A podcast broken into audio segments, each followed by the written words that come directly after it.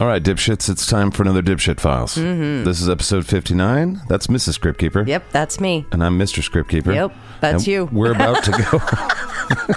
we're about to go into some epic tales. We're excited about this one because we were going to do this probably more than once. Yeah. And I'm, I have no idea what's coming. I have a little idea. Yeah. And what I what I know, I'm excited for. But Yeah. I, I you know, I I did some research. Go- I kind of giggled my way through this, even though there's some serious topics in here. Right. Uh, it's still eh, very entertaining, and um, you know, it's heartwarming and and you know, silly.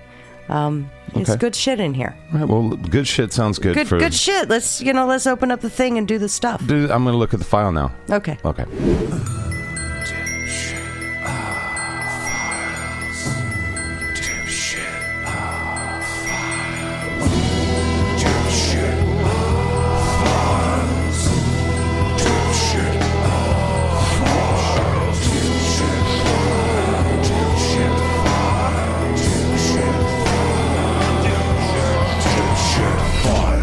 Dipshit Files.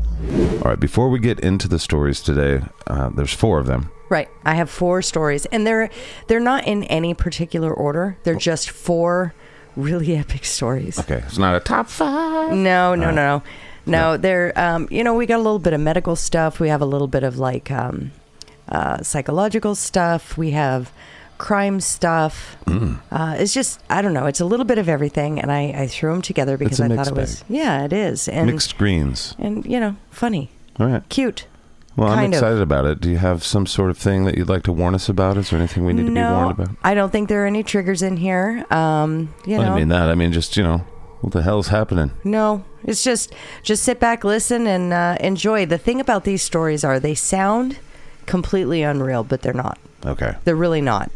Um, I was these trying to milk that out. okay, is that what you were trying to I do? don't know. I don't know These what I'm are doing. real stories. It's true stuff, um, and it it really happened, even though it sounds kind of outlandish. All right, so- and that's the focus on these epic tales. So there probably won't be aliens. There's probably not going to be any cryptids. No, this no. is going to be just some humans doing human stuff Yeah. and probably some animals or something. Maybe. Okay. Okay. All right. Start it off. All right. It's time for our first epic tale. Ah. A 28 year old Russian man named Atrium Sidorkin started having severe chest pains, and at first he tried to ignore it, but it got so bad he could barely stand up. Then he began coughing up blood. So finally, he went to the emergency room, and when he got there, even before the doctors examined him or gave him a chest x ray, they assumed this was going to be something very serious just based on the way he presented. He was pale in the face, he was hunched over, and just generally very sick looking. So they brought Mr. Sidorkin in for an exam, and after talking to him and hearing about all his symptoms, they, their assumption was that he probably had a tumor in his lungs. So they sent him in for an x-ray. And afterwards, the radiologist confirmed that, yep, there, there's fucking something growing inside of your lungs. Poor Sidorkin. but before they just went in and just started removing huge pieces of his lungs, they told him that they would like to do a biopsy where they remove a small piece of the tissue and test it to see if it's cancerous. So Mr. Sidorkin is understandably fucking terrified, Right. but he says, okay, and he schedules his surgery. A couple days later, he presents for surgery, and during the procedure, the surgeon pulls out an affected piece of his lung tissue and eats it. and it's well it's sitting on the tray and the doctor takes a better look at this massive tissue that he pulled out and realizes there's actually something hidden inside the tissue as if the tissue is like wrapped around something so he opened it up and there growing on the side of his lung was a small fir tree What? yes. it was five centimeters long green looked very lively it was just a happy little tree What? the doctors believed at some point Mr. Sidorkin, who was a botanist, he had an in, he had inhaled a seed of a fir tree, Oh, and well, it, that'll, that'll be fine. I'll well, it digest got it. it got lodged inside of his lung tissue. Damn, it did go down the wrong pipe. Yeah, and then as it grew, its pine needles actually began piercing his blood capillaries, How is that possible? causing him to cough up blood. New fear uh, engaged. Right, right. New fear unlocked. So, after the discovery of what was inside of his lung, the spokesman for the Royal Botanic Gardens in London said that it is possible for a seed to germinate inside of the dark, damp conditions inside of a lung. But it is unbelievably bizarre and unbelievably rare.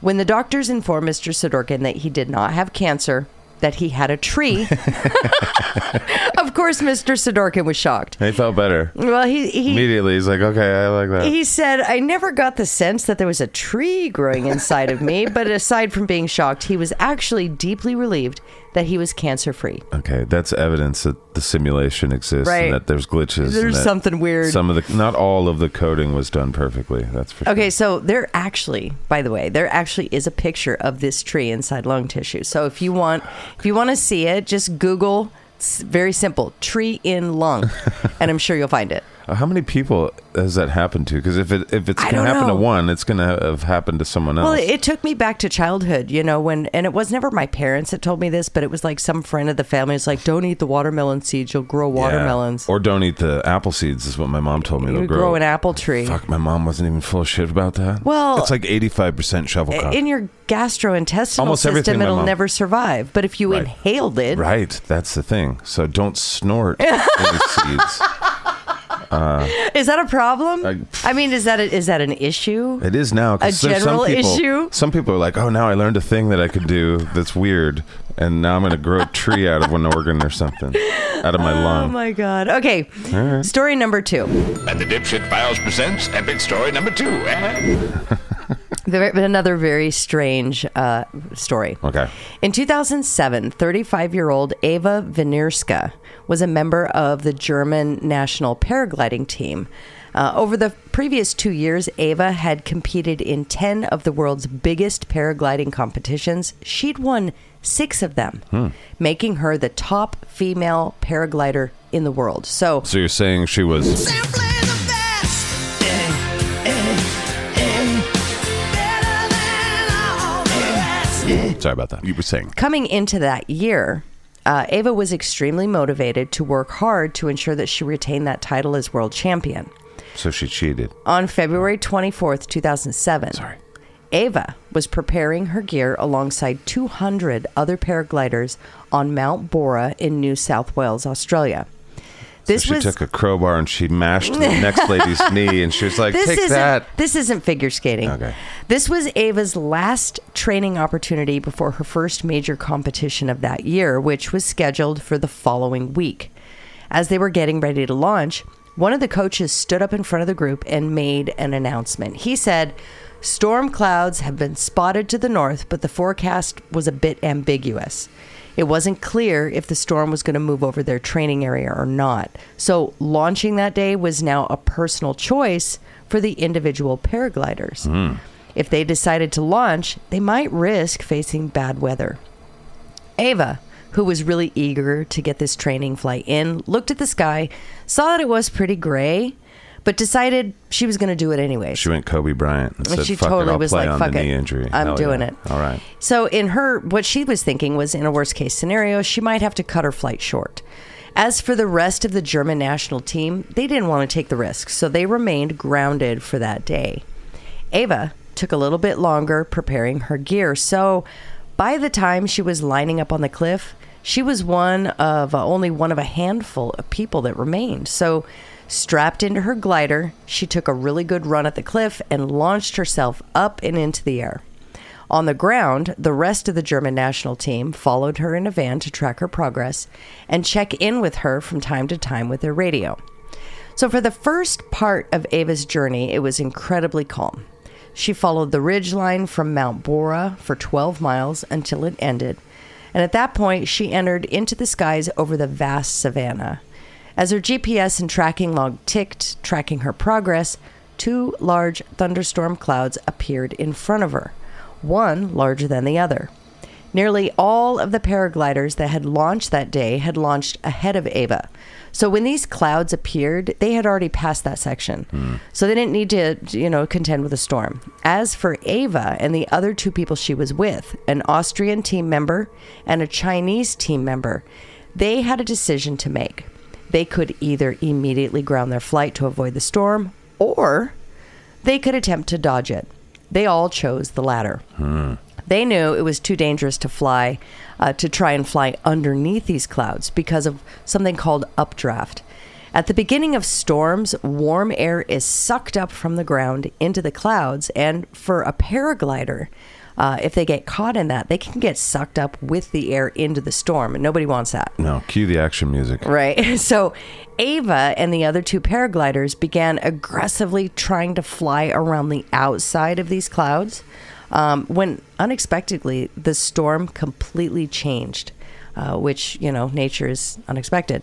The big cloud quickly overtook the small cloud, creating this 12 mile wide cumulonimbus cloud that now all three paragliders were engulfed by any dangerous any updraft is dangerous for to a paraglider Yeah, strapping yourself to a kite is inherently dangerous. I think, so. On top of that danger, there's also the danger of wind, extreme temperatures, lightning, oh well a evid- bird, evidently the flying updraft squirrel. Sorry. the updraft of a cumulonimbus cloud is famously dangerous because it's extremely powerful and it lasts for over an hour so it's that pulling of that air up into the storm it lasts for over an hour the, Austri- the austrian man was able to pull down on one toggle point his feet and begin spiraling all the way out of the grips of this powerful updraft so he got kind of caught but he was able to maneuver himself out That's because he found himself in Oz surrounded by flying monkeys. or something.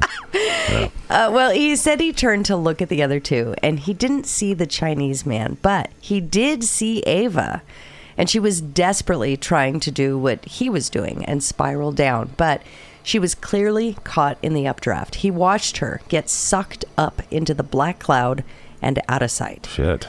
By the time the Austrian man hit the ground, he would say it had become the worst thunderstorm he had ever seen, with massive sized hail hitting the ground all around him. He took one more look up and he didn't see the Chinese man, he didn't see Ava anywhere, so he took off running for a barn to seek shelter from the hail hammering down on the earth. When he was safely inside, he pulled out his radio and he alerted the other teams of this emergency. Inside the cloud, Ava was hurtling up like a rocket. The storm was lifting her at a rate of 60 feet per second. Shit. There was nothing she could do to get out of this wind tunnel. Ava knew she was getting pulled towards the storm's eye in its chaotic center because of the immense collapse of thunder that was, they just kept getting louder and louder. Dude. It was also getting darker and darker all around her. In fact, it was pitch black except for the occasional flash of lightning that came very close to striking her as she desperately tried to keep her glider stable. Fucking scary shit, Yeah. right? Ah, Yeah, it'd be tough to fly around in a kite. with And your- a kite, with yeah, Poop in your pants. in the middle of a storm. be a So lot she- of poop in your pants. she was able to place a radio call down to her team on the ground, but all she could say was, I can't see anything before it cut out. So her team's on the ground. Last call they get from Ava, I can't see anything. She's up in this storm and nobody knows where she is. God, I wish there was a GoPro. Well, at some point, Ava reached the eye of the storm where it is literally pitch black and the temperatures are freezing with hail the size of oranges slamming into her from all sides. Oh. The updraft kept pulling her higher and higher and up and up until she passed out from the lack of oxygen. Damn. At some point, this updraft actually shot her up and out of the cloud. Now, while she this bumped her head on Starlink. Now, while this meant she was out of the storm, she was now in air that was 50 degrees below zero, Whoa. which meant everything her face, her gloves, her clothes, the wings of her glider everything was completely frozen and covered in ice. To make matters worse, at this altitude, it's I know what Uh, worse. is it? Okay. Could it be worse? I mean, you started off just flying around where you shouldn't be in the first place. and this has gotten real bad. This You is strapped yourself to a kite. this is like hanging out where bears are. Right. Well, to make matters worse, at this altitude, there's almost no oxygen, and she didn't have a breathing apparatus. So, by all accounts, Ava really should be dead. But somehow, she didn't die.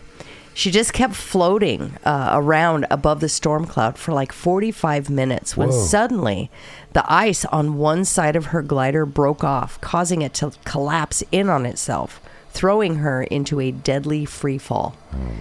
Ava was not in control of her glider as she's still unconscious and starts barreling back towards the earth, going straight from straight through the storm all over again, falling at 90 feet per second. Shit. She clears the storm and she spat out the bottom of the clouds. Her glider miraculously just opens back up again.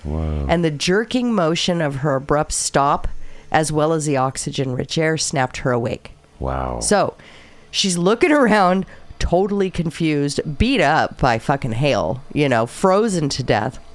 But she's looking around, totally confused, as she's gradually regaining her her bearings, taking stock of where she is. Now, well, if she she's- can still do math, then I think she just discovered discovered cryogenic freezing. well, she's still in the storm cloud, but she's right at the bottom of it. Luckily, the updraft had stopped at this point. So she was up there long enough that that storm had pulled enough of the warm air that it stopped the updraft. Um, so she was steady and she was able to reach up, grab her toggles, and then fly herself down to the ground to crash land where she hit the ground hard. Um, then she curled up into a ball, grabbed her radio, and called her team.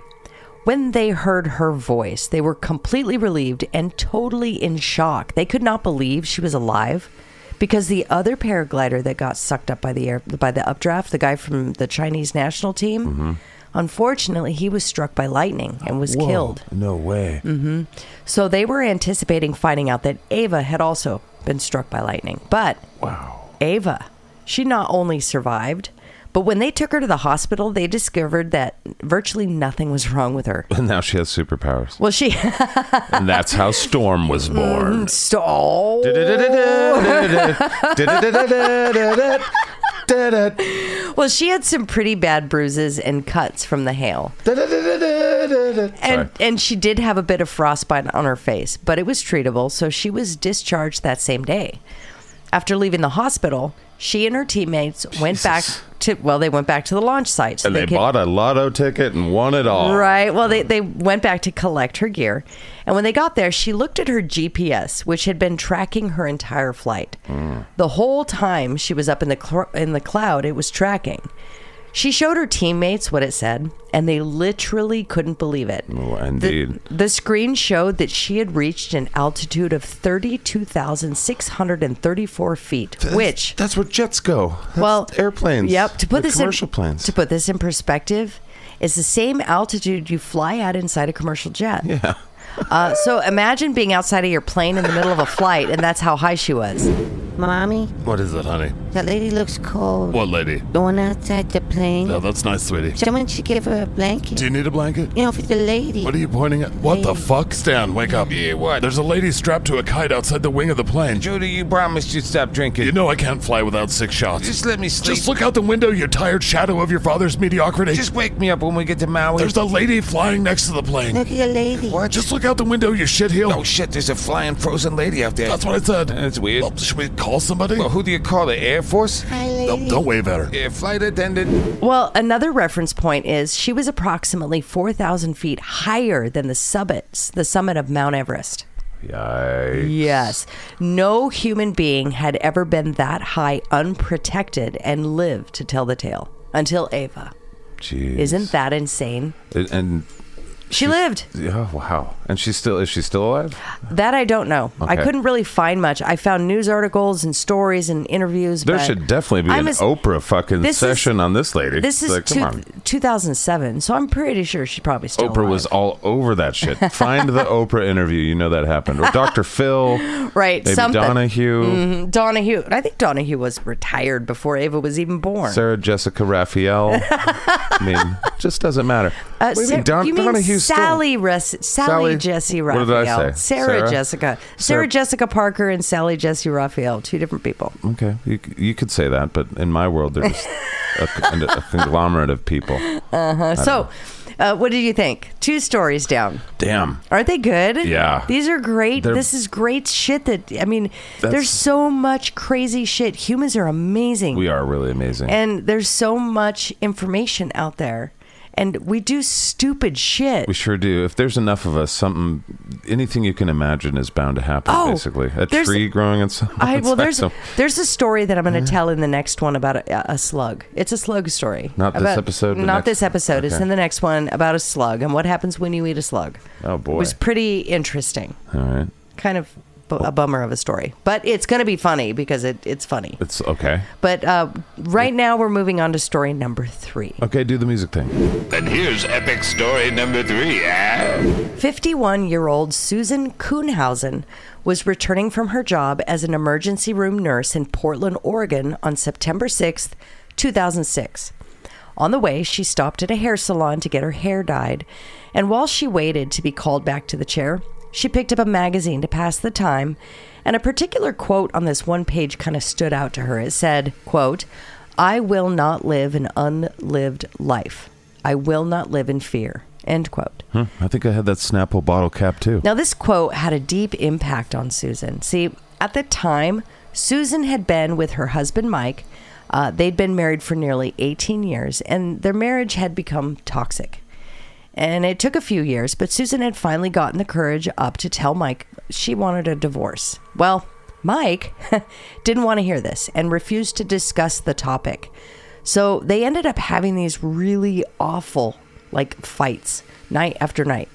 Uh, once she shared how she felt. Because of this, Susan was just looking for things to brighten her outlook and bring her peace. Right. So that Since- Batman quote was right sin- resonated with her. well she only found darkness at home so this type of quote renewed her motivation to follow through with this very difficult decision she's leaving she's getting a divorce she's moving on with her life right well about an hour later with a fresh new hair color she hopped back in the car and drove the last couple miles home to her quiet little neighborhood she pulled into the driveway of her single story Cape Cod home, and they had a little gray picket fence around it. And she went in the back door into their mudroom. And right away, she saw a note next to the microwave that her husband had left because uh, even though the divorce papers had been filed, they were still living together at that time. They were still living in the same house. Right. This note said, Sue, I've had trouble sleeping. I've gone to the beach. I'll see you in a couple days. Okay, sounds normal. Yeah, pretty simple. Right. So she- Innocuous. she put the note down. She unlocked the door that led into the house, which went into the kitchen. Now, for those that um, I don't know how many of our listeners have ever had a mudroom, but a mudroom, um, I like them, especially if you live in an area where there's snow. Um, I like a mudroom because it's it's an entrance that's warm. It's usually unheated. Sometimes they're heated, but it's a place where you can go to remove all of your outdoor gear um, before you enter the house. So your muddy boots, your snowy clothes.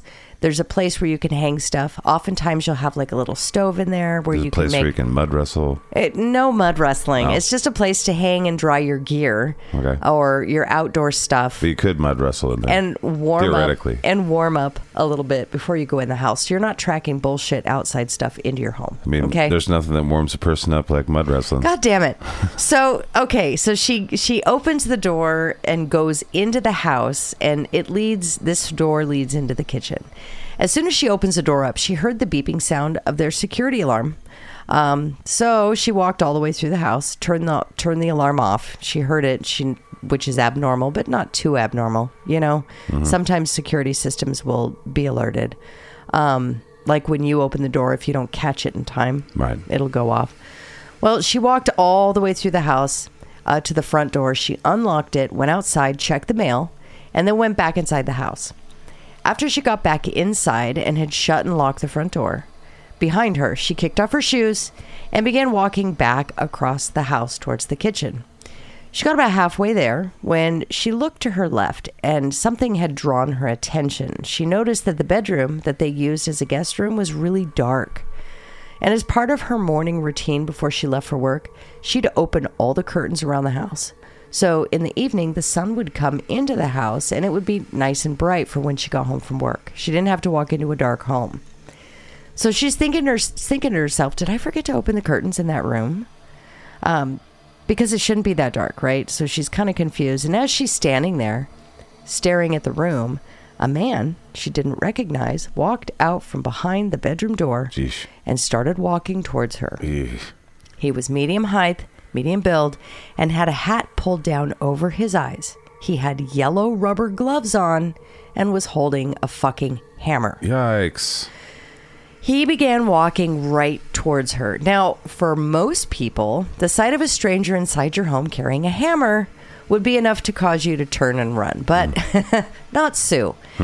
She had been an emergency room nurse for the past 30 years, and in that time, she had done crazy things like crack open people's ribs to massage their hearts, Oh, fuck. uh, administered IVs to thrashing and violent patients who were suffering from withdrawals.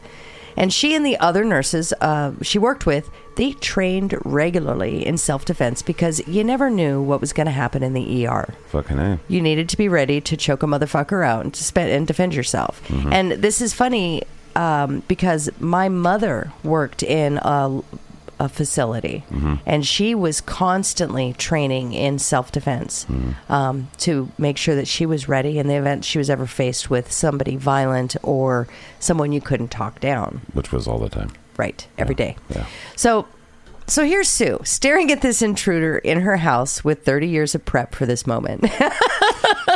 so this bitch ran straight at the guy, catching him off guard. She literally put her head down and ran right towards him. She figured if she could just get up close to him, the hammer strikes would be less powerful. So she slams into this guy.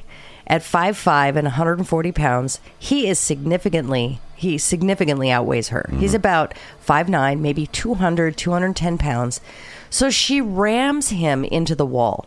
He lands one hammer blow to the side of her head, but it wasn't enough to subdue her or even knock her down. In fact, she says she barely felt it. So Just pissed her off. she's holding on to this guy and she's screaming at him, Who are you? What do you want? Now, because there was part of her that thought this was a burglary, she even yelled, I'll give you whatever you want, just don't hurt me. But the guy didn't say anything. So Susan grabbed him and pushed him and slammed him even harder against the wall. And the man did actually say two words, only two, throughout this whole thing. It was the only two words he would ever say, and it was, You're strong. When she heard that, Susan got such an adrenaline rush because in that moment she knew the guy was not going to try and rob her. He was there to kill her. Uh, and she thought, fuck that. No, I'm going to live. She managed to wrestle the hammer away while she had him pinned against the wall and then smashed him in the head three times with this hammer Wow. before he managed to get it back. Um, but as she lost control of the hammer, uh, she reached up and she grabbed his throat and began to choke the life out of him. The man immediately uh, went to his throat to pry her hand away from him. So uh, he's now focused on her hand and not attacking her. Susan realized that she had him on the defensive. And with another surge of adrenaline, she squeezed tighter and tighter around his throat, moving her other hand also to his throat, really starting to crush his trachea. Her whole focus was to cut off his air supply. Shit. With the attacker uh, gasping for air and clawing at her hands, his eyes wide in terror, she screamed at him, I'll call an ambulance if you tell me who sent you. Fucking savage ass bitch right Yeah, there. No shit. What movie's this? Fucking her movie. The man looked at her and just grunted, so she continued to squeeze harder and harder until his face turned purple and his eyes rolled back into his head. And as an emergency room nurse, she knew if she continued, she'd kill him. And she wasn't really prepared to do that, so she threw him to the ground, turned, and began to run towards the front door. But this guy regained his consciousness and his faculties as soon as he was able to breathe again. He jumped up, leapt after her, and got her by the ankle and tripped her to the ground. God damn, what movie is this? When when she landed, she rolled over onto her back, so she was had her hands available. It was all instinctive. Uh, she rolled over onto her back, and standing o- right on top of her is this guy, the hammer over his head that he's going to bring down on her. Instinctively, Susan sat up as fast as she could, grabbing him, and she bit down as hard as she possibly could on the inner part of his thigh. Yeah, She bit so hard, she tore through the fabric of his pants, and the guy screamed out in pain. He couldn't even hit her with a hammer. He began staggering back at this point. She released the bite, got up to one knee, and then bit him again on the side of his rib cage as hard as she could. Once again, tearing through the fabric of his shirt. Shit. So now this guy is holding a hammer, howling at the top of his lungs, at which point Sue grabs him and throws him to the ground, but she kind of falls with him. She tripped as well, and she lands directly behind his back. And they're struggling, right? He's trying to grab her, he's got the hammer, and he's swinging it around, trying to land a blow.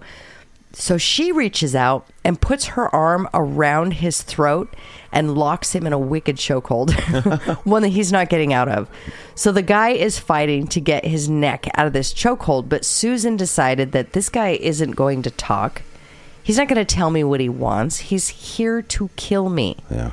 I am going to survive, so I'm going to kill him first. And she proceeded to choke him to death. Wow. Once he stopped moving, she calmly stood up, gave him a quick assessment, and um, assessed that he was actually deceased. And decided not to do CPR because, you know, Well- burn me once. I know, right? Yeah. Well, she grabbed his hammer and then calmly walked out the front door, walked to her Lit a- neighbor's lit a house. cigarette. And the building blew up behind her as she walked in slow motion. Well, she walked to her neighbor's house and knocked on the door.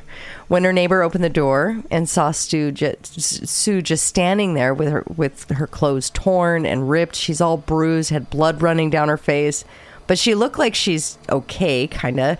The neighbor asked Sue, you know, "Oh, well, what are you doing? What's going on? Why do you have that hammer?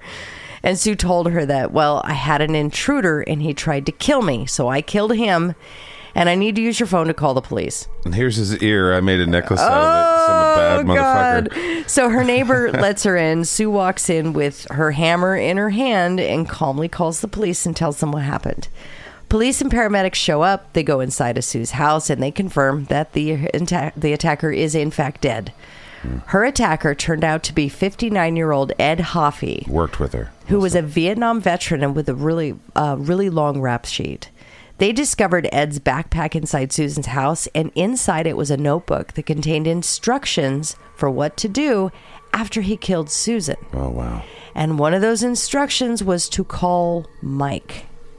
Turns out that this Mike was Susan's husband. Okay, it was hitman. He had paid Ed $50,000 to kill his wife, and Mike earlier in the day had gone to the house and allowed Ed inside and told him where to go and where to wait. And then on his way out, he'd written that note saying, I'll see you in a couple days. When police brought Mike in, he- initially he denied all charges and he said he had nothing to do with this, but he would eventually confess and then would be sentenced to seven years in prison for soliciting to murder his wife. Damn. Although Mike never gave his exact motives for why he actually did this, he he would have actually been financially ruined during the divorce. But if Susan were to die, he'd inherit the house. So kind of like a motive. So immediately after his sentencing, Susan turned around and sued Mike for a million dollars, claiming she wanted to make sure he didn't have any more money so that he couldn't go hire another hitman to finish the job. That's fair. Susan didn't have to worry long, though, because Mike would die shortly thereafter in prison. As for Susan, she never faced any criminal charges and, in fact, was hailed as a hero in the wake of the attack. Yeah, and she Fucking bitch was savage. has. Yeah, and, she, if, if, and her ear necklace is probably valuable. It's probably worth some Ear money. neck. Oh, God. Made the ear necklace. It's got two ears on it. Three ears. We don't know where the third ear came from. Uh, well, you know, I bet I, I I mean the man lost his life and that's unfortunate, but I'll bet you he was flabbergasted at the response of this wildcat that he came in contact with. Yeah, he's like it, the first thing he was like fifty grand. No, Yeah. God damn, raise that price. The only thing he said was, "You're strong." and then screaming. yeah, well, it's screaming because And gurgling, She probably. probably, yeah, probably gasping. Yeah, Yeah. fuck. Ooh. I know that she probably wasn't looking forward to Yikes. that. I'm sure it's not something she fondly remembers at all. But no, I mean that's uh, She that is a was badass, though. That was a fight. That was life or death right Yeah. there. I mean, he was going to kill her. He hit her in the head with a hammer. He was gonna kill her. yeah, if somebody's in your house that you don't know, I mean, don't assume that they're there to you know bake cookies with you. I mean, should just be on at that Right, point. right. Once They, well, they forfeit their right to life if they come in your house without being invited, especially at night and, Mm-hmm. and with wearing a hammer in their hand. hammer in their hand, yellow rubber gloves. Yeah. Yikes! So yeah, um, that that story ended uh, better than it could have, Yeah, for sure. and good for her. Goodness. All right. Story number four. Number four. Now it's time for our final story, and This one has kind of a sad element to it, but at the same time, it's fucking epic. Okay. This is great. All right. Richard Russell, better known as Bebo by his friends and family, I like him already. was born in 1989 in Key West, Florida. But at the age of seven, he moved to Wasilla, Alaska. Now, he was a notable athlete at Wasilla High School, competing in football and in track and field. After graduating in 2008, he moved to Coos Bay, Oregon, where he briefly attended a community college. And it was there he met a woman named Hannah Streisner. And in 2011, they got married. Shortly after their wedding, they opened a bakery uh, that they would run together for three years.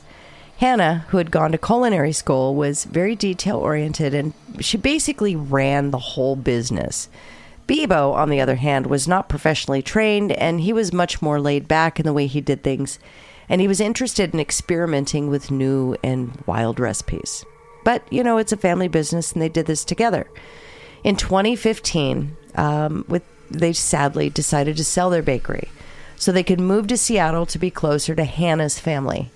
Once they arrived and got settled in, They Be- realized how expensive it is. They're, Well- holy fuck. exactly. Bebo got a job at the SeaTac airport as a ground service agent for Horizon Airlines. Now, it's not a job he necessarily wanted, but they needed the money. So, after working at Horizon Air for four years as a ramper, which is someone that moves the luggage in and out of the aircraft, Bebo was given some additional responsibility. They got to be a fluffer. well, they. Sorry. I'm sorry. Well, they asked him to be on a two person tow team.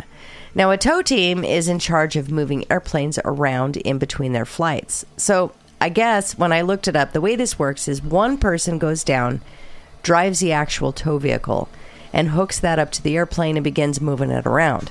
The other person would go up into the cockpit, turn on the plane, and then work a couple basic systems to help get the plane to go where it needs to go. Wait, they let minimum wage folks go into the cockpit of the plane and I don't know fuck how with much it? he was paid. Okay. I have no idea. I'm just assuming for the jokedness, uh, it's not much. The members of the tow team are part of the very small group of people that are allowed to go into the cockpit of an aircraft by themselves. You guys probably make more than that. Forgive me Little for my there's there's ignorance. very few people that are allowed to do that, and they're part of that team. Okay, so they better not make fucking I hope ten dollars not. an hour. Or some well, shit. Bebo really enjoyed this opportunity, and when he was up there, he found himself fascinated with all the controls. so he just decided let's turn this shit on and go for a flight. Well, any Grand chance, Theft Auto, bitch. any chance uh, he got, he'd ask the pilot it, when they were inside of the aircraft to teach him what some of the controls were. Oh boy, One time, Bebo was flipping some of the switches inside inside the cockpit that he was not supposed to touch, and the other pilots, you know, that the other pilots had explained to him, and this pilot in particular, uh, he caught him doing it and got pissed and reported him. Surprisingly, there was no repercussions. It just ended up being a humiliating and embarrassing situation for Bebo. That's all. Okay. Um, still, like many of the other ground service agents working at Horizon Airlines, Bebo was generally unsatisfied with his job. He saw it as boring. He thought there wasn't much uh, upward mobility, and he said he was ridiculously underpaid. he'll show you some upward mobility. Right. Well, however, there was one redeeming quality of his job. At- well, as the result of working for an airline, he got all sorts of free airfare. So not only did he get to fly for free all over the world, he could he got to basically fly anytime he wanted back to Alaska to visit his hometown and see his family, and this was something that was very important to him. Nice. So the people that knew Bebo said he had a great sense of humor. He was extremely friendly, and you'd always catch him with his head buried in a book. He loved to learn. His coworkers would say he had aspirations to be an officer in the military. And when all these people that knew Bebo the best, when they were asked, "Why do you think he did what he did?" on August 10th, 2018, I like where this is going. None of them would have an answer. They were all speechless. They didn't know. At 1:35 p.m. local time, a passenger airplane owned by Horizon Airlines flew into SeaTac Airport where Bebo worked. this plane was not scheduled to fly for the rest of the day, so it was taxied to the far north section of the airport to a parking spot called Cargo 1. Cargo one. At 7:15 p.m. that evening, Bebo arrived at Cargo 1 and he climbed inside the empty aircraft and made his way into the cockpit. He followed the startup procedure until the plane was on and the propellers were starting to turn. He hopped out of the plane, got in his tow vehicle, and used it to turn the plane around so its nose was pointed towards the airfield. He moved the tow vehicle out of the way, climbed back inside the aircraft, shut the door behind him, and got in the cockpit and began taxiing towards the runway. Out of Bebo. For the next few minutes, air traffic control bombarded Bebo over the radio, asking him, What are you doing? This is unauthorized movement. You should not be heading towards the runway right now. Uh-huh. Unauthorized movement. But Bebo, he never responded. Instead, he just continued on until he reached the beginning of the runway, at which point, despite having no flight experience at all, minus some video games and fiddling with some switches in the cockpit, he managed to go full fucking throttle and get this plane careening down the runway and successfully had liftoff.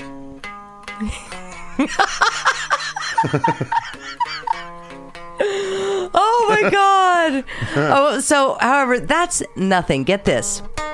Kinda awkwardly playing that. All right, get this story. All right.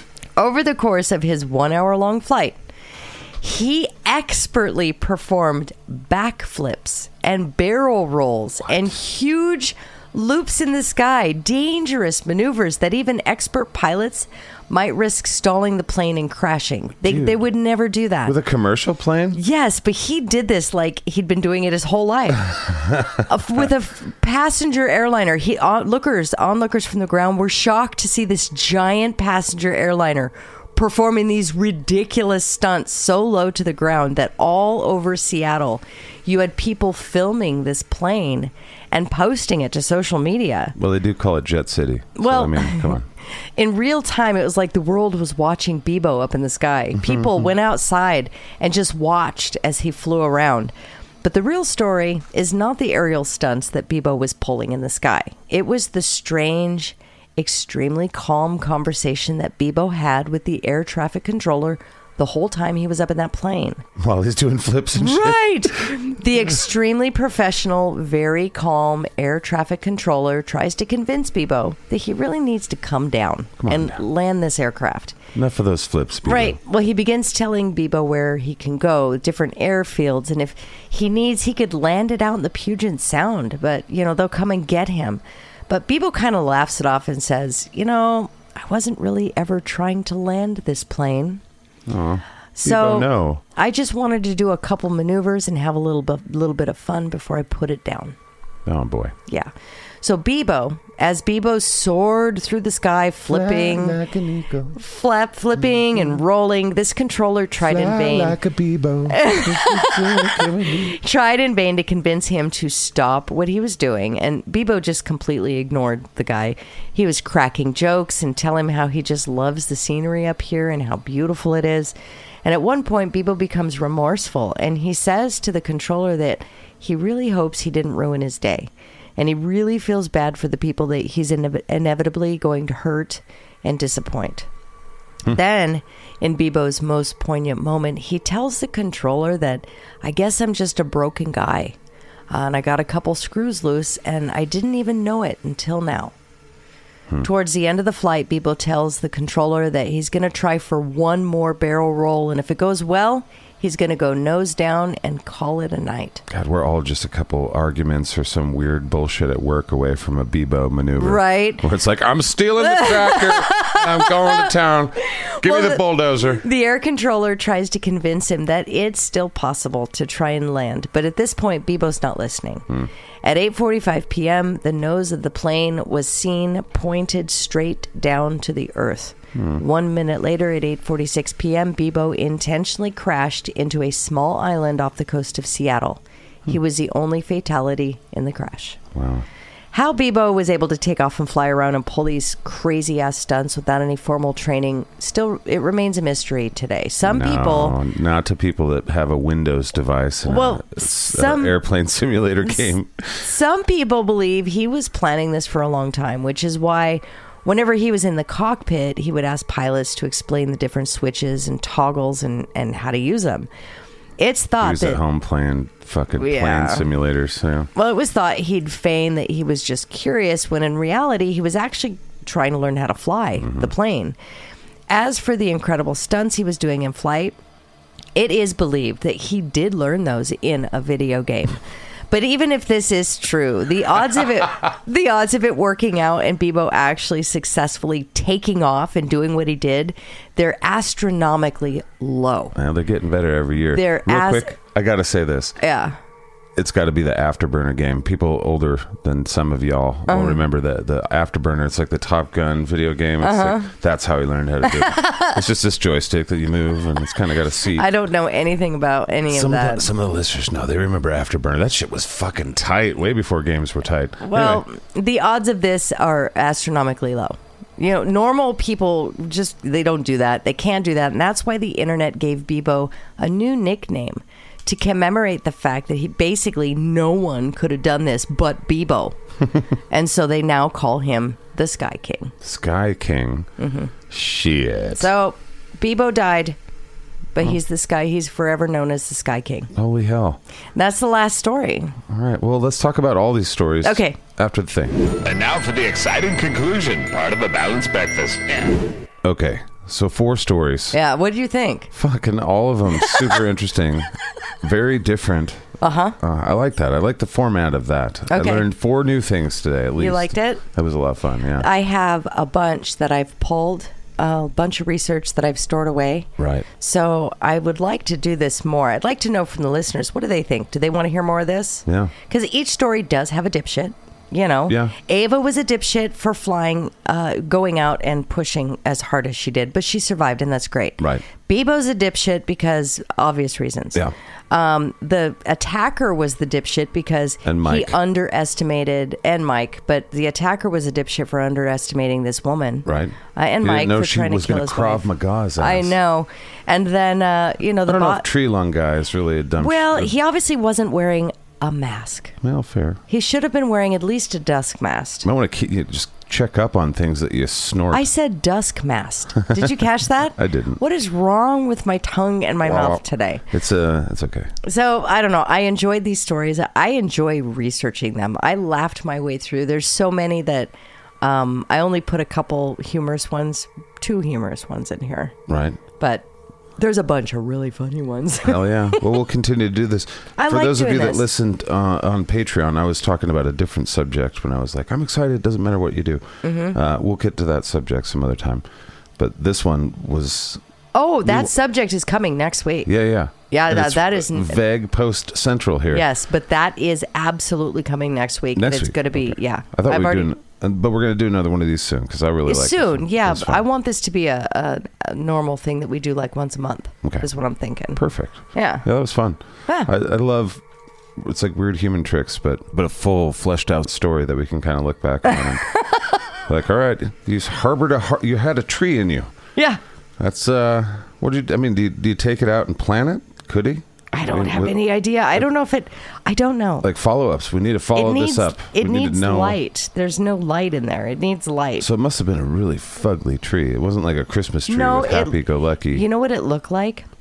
It literally looked like well, it was a tiny tree, but it looked like um, as if you were to pull a pe- like a tip of the pine tree or the at what was it a Fur. a fir. Yeah. If you were to pull the very tip end off where it was just kind of this little fluff. Yeah. Look it up. Look up the picture. So it's just- but it's- tree in lung. It you'll see. but big enough to hurt. I mean, Well, yeah, it was shit. poking him and So it was growing. Yeah, and, it was- and his body, you can see the mass that they removed. His body was encapsulating it, kind of like an M&M trying to protect itself from this tree Well, that for ruins M and M's, 30 years. dude. Yeah. Our when bodies, it man. finally just couldn't handle it anymore because the tree got too big. That's so weird. Whenever you always wonder, it's like, okay, so I've got this pain in my back and it just showed up somewhere. And you're like, well, it's probably something I did. I slept. Or Mm-hmm. But every once in a while, since there's 8 billion of us on the planet, it's like, no, a little spider crawled into a little pore, an open pore that only happens on Christmas during an eclipse. But it happened to you. And it Right. got in there and it laid its eggs. And those eggs, instead of being normal spider eggs, they were kind of like fucked up eggs. and- Mm-hmm. And, Yeah. then now you're now fucked you up. have nano spiders that Yeah, are you're- living in you're- your brain. Yeah. Now your, your heart and lungs are basically a fucking metropolis Yeah, for spiders. exactly. And that's why you have It's a little dry. itch. That's why Yeah. your back hurts a little bit and there's a little itch in your foot. The cavity of your heart is actually dry and covered Yeah. with cobwebs. Yeah. Yeah. You don't want to kill those spiders because they're It's basically not really your, your it's blood not now. really pumping blood Yeah. at this point. But It's you're pumping still alive spiders. because it's actually a uh, medical anomaly. Yeah. But, you know, so maybe get the thing checked out that itches. Maybe know, it's a weird thing. To to say that we know everything about this planet that we live on Preposterous. is absolutely stupid. Makes it fun. Because That's why there's it's another reason why weird- it's a simulation. Always Well, there's exploration. weird shit that happens all the time where the, even you know professionals, doctors and shit are like, oh, I know. that's where uh, idiopathic comes in, where they're like idiopathic pain in the left foot. Idiopathic just means I don't fucking know what what's causing it. That's funny. Idiopathic. Idiopathic means think oh, I there's- don't know. I don't think there was a book for the guy that, when they went to the doctor and he said, "Ah, "My lung hurts," and they're like, "Okay, we found a tree in there." There's no book to pull off the shelf where it's like tree lung. I know. That's, uh, let me search the glossary. We actually call it in Latin the Mm-hmm. tree lungus abungus. Uh, Tree lungus abungus. it's not good. But anyway, so that's the tree lung. That was interesting. Yeah. Uh, the next one, the paraglider, dude. Yeah, isn't that crazy? To have lightning like, like right that there, close. POV. I know. And then to in a- get- I know, in a paraglider gets pummeled by orange hail the size Yeah. of I'm oranges. surprised I didn't like That's like getting Killer. hit with a thousand baseballs. Yeah. I- How old was she when she went up there? Uh, I think she was 27. Okay. I think I'm going to look All right. because uh, I'm not sure if I put her age in there or not. Well, when you're in your prime of life, it's a little different. So if- 28 was the tree lung guy. 35. She was 35. Okay. Mm-hmm. All right. Well, that, that she didn't sleep that off. That's for sure. No. Okay. No, you I mean, know she, went to was- the hospital and they were like, "Oh, you're pretty fine, Well, the relatively." simple fact that she survived Yeah. was, I mean, she had to wake up the following morning sore as fuck, covered in bruises, probably needed stitches. right. Had frostbite. if you're 20 and you do that though, people are like, "You'll be all right." yeah, well, now you go to the kitchen and, and you know, you get scared by the toaster and you're down. You throw your back out. Yeah, you're, you're like down. this disc right. forever now. I slipped my disc because The toast scared me. I, I reached in the mailbox wrong. so I think going into the stratosphere on a kite Yeah. is probably not Not in my cards. Not in Uh, Yeah, I mine. don't want to do that. But you know, I'm going to stay away from the sky and where bears are and where sharks are, Mm-hmm. and you know, falling down mountains on skis where the snow is, all those things. All the things. All those things. I'm going to Mm-hmm. so just basically, you're just not going to live your life. uh, well, not like that. Certainly not like that. if that's living your life, then I mean, I haven't lived my life at all ever. You're not living. You're just surviving. I've fallen down a few mountains and I've been where bears are. So I guess I lived my life a while ago and now I'm just kind of coasting Uh. coasting to the years where Uh-huh. I can let my eyebrows grow and no one gives a shit. So I can have big, Ah. yeah, exactly. I want to I want to be able to move and my eyebrows move after I move. Mm. Yeah. Like, they're just it's, they follow. It's an afterthought. yeah, like if you're The ana- movement of your eye, eyebrows are after your head moves. Yeah, it's going to be wild. So like the if head it, would they and the fl- eyebrow. like flap in the wind? Oh, yeah. Just kind of move around so you can see it as a distance. They're like, what is glistening on his face? oh, like that. it's just his eyebrows. yeah, they're overwhelmingly there. And they're trying to grow together. It's really fucking Mm-hmm. Just nice. let them connect. Yeah, they're building. There's like this. There's a bridge. Mm-hmm. separation. It's like the ancient days where you know the oceans covered up land masses and stuff. It's like two groups of people that want to be united, and Mm-hmm. they- so they build these land bridges. And I come in with tweezers, and I'm like, "Nah, Nah. I am God to you. I will take these lands and flood them." And that's how I go. So then the next thing was uh, that lady beat Susan. Mac- Susan, yes. Yeah. Okay, she's Badass. Yeah. Fucking savage bitch. Love that woman. Yeah, I didn't Good see that Lord. shit coming at all. Oh, he didn't either, obviously. no. But in the story of like epic stories, I was Mm-hmm. like, okay, all right, these are weird. That was no, she just fought. dude. That's like what a creepy outfit for a dude to be wearing too. Fucking Well, I would probably. I don't know what I would do, but I would.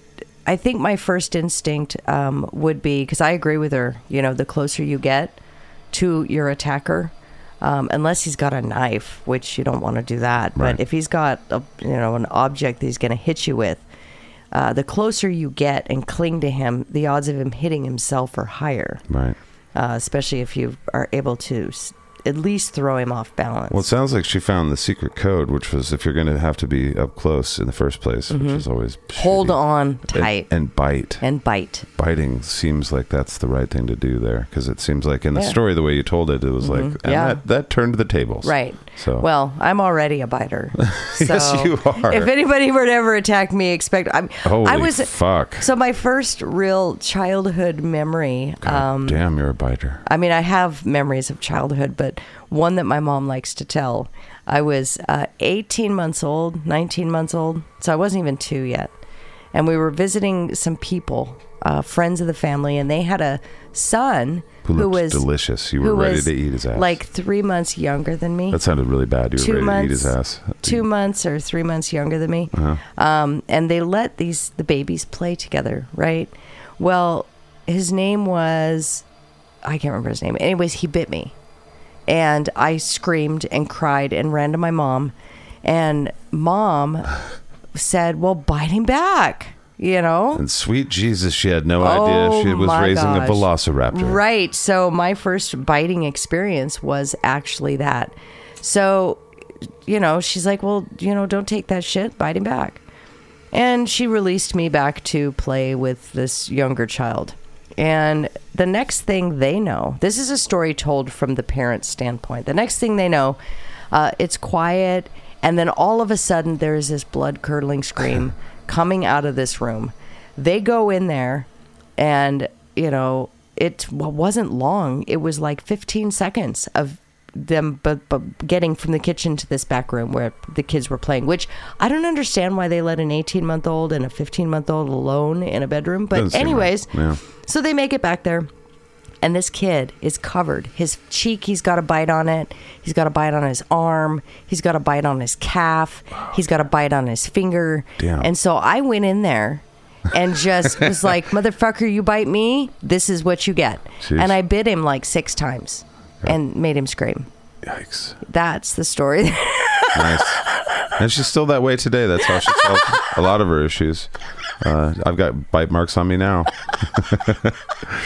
God damn, bro. oh God. Yep. So um, yeah, it's effective. The problem with biting is, uh, you know, if it's a life or death situation, fucking bite. Do it. Yeah, for And sure. bite as hard as you can, and it's going to be gross because you might actually bite through the flesh. Yeah. But if it's not life or Live, death, motherfucker, live. biting, um, you know, if it's it, it, you basically introduce bacteria into your mouth from the person, and you introduce bacteria from your mouth into them. Yeah. and it's a dirty, ugly, It's a really yucky. bad idea. blech. But this is yeah. the But if it's worst case if you're scenario. gonna die because they're trying to hammer you, uh, hit you with a hammer in the head, fucking bite him. and I don't think you have to draw blood to. Uh, well, I mean, you'll get close no matter what, but you don't have to draw blood to make it really, really hurt. No, 'Cause you- bites hurt. You bite me and it hurts, and I've, you haven't drawn blood, Um, but it hurts I pretty don't. good. I don't bite you hard. I know. I haven't bit you hard. Well, it feels hard in the moment. It's pretty. She's a biter. She's a biter, folks. It was a joke. Velociraptor. wife. Mrs. Velociraptor. I'm Mr. Velociraptor. Yikes. And so, Bebo, our last story of the day. Bebo. Fucking sad- Oh. Heartwarming, Heartwarming, sad. sad. We're, all- Um, we're all epic. I still Fucking think, epic. Yeah, I still think we're all just a little bit close to that. Where it's Mm-hmm. like, you know what, fuck, and then you know, snap, and then you're like flying an Yep. airplane over Seattle, fucking doing loopy loops in a Yeah. plane that no one's ever seen anybody do a in a loopy loop in. passenger plane. That's nuts. There is, by the way, there's cell phone footage, there's Oh, pictures, there's it is there's so much of it, and I gotta see it now. go for it. Check it out, look it up. Um, and this guy also um, h- the recording of the air traffic o- controller conversation that's out there. You can Oh, listen to wow. that. Oh, wow. So the whole thing is made public, and uh, yeah, What good a crazy Uh, story. stuff. Yeah. That's I guess that's like blaze of glory. Mm-hmm. So uh, I understand the proclivity to want to go out in a blaze of glory. a million, a several million dollar airplane. I don't know how much they, but a very expensive Yeah. airplane was destroyed. But he took it down on an uninhabited island So, and it was Yeah. just him that was hurt, although he destroyed the airplane. Bebo White. So that's it. Those are my stories. All right. Well, fuck. I guess we learned. Uh, You learned some stuff, did you know. learn In some case stuff. you hadn't, in case you hadn't heard these stories, yeah. Wow. I'm sure a lot of people probably heard the Bebo story.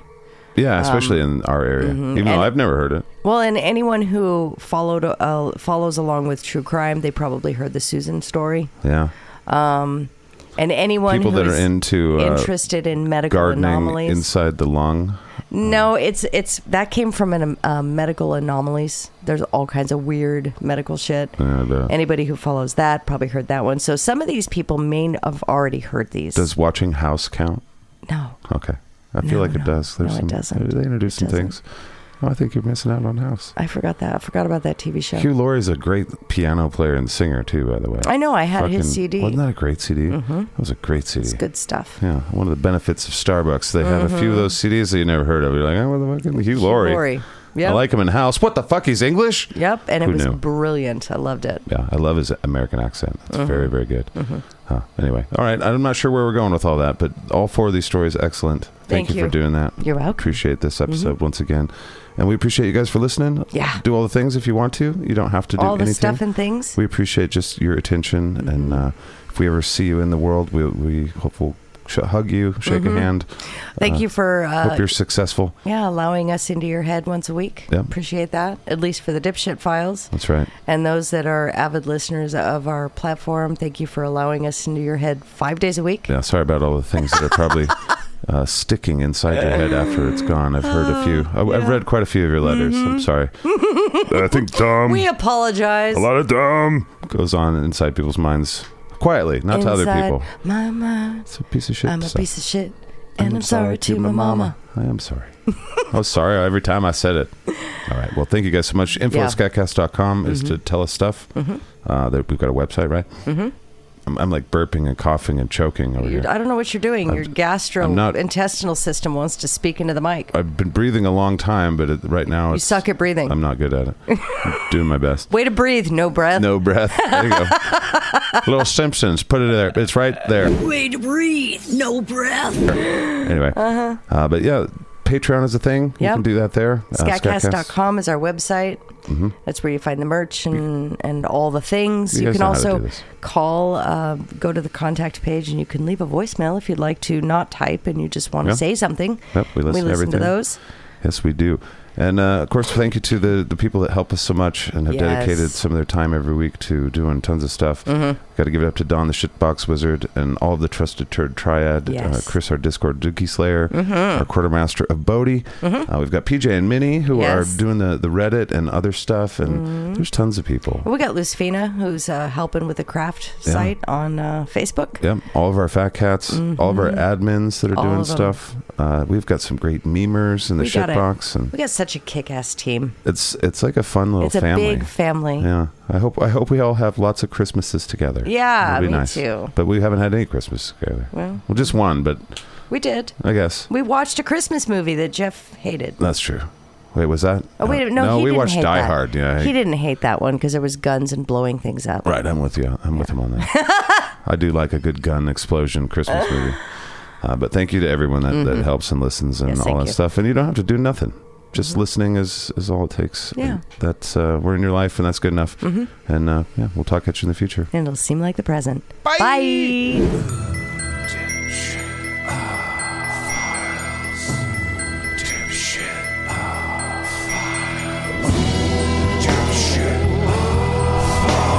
Bing, bong.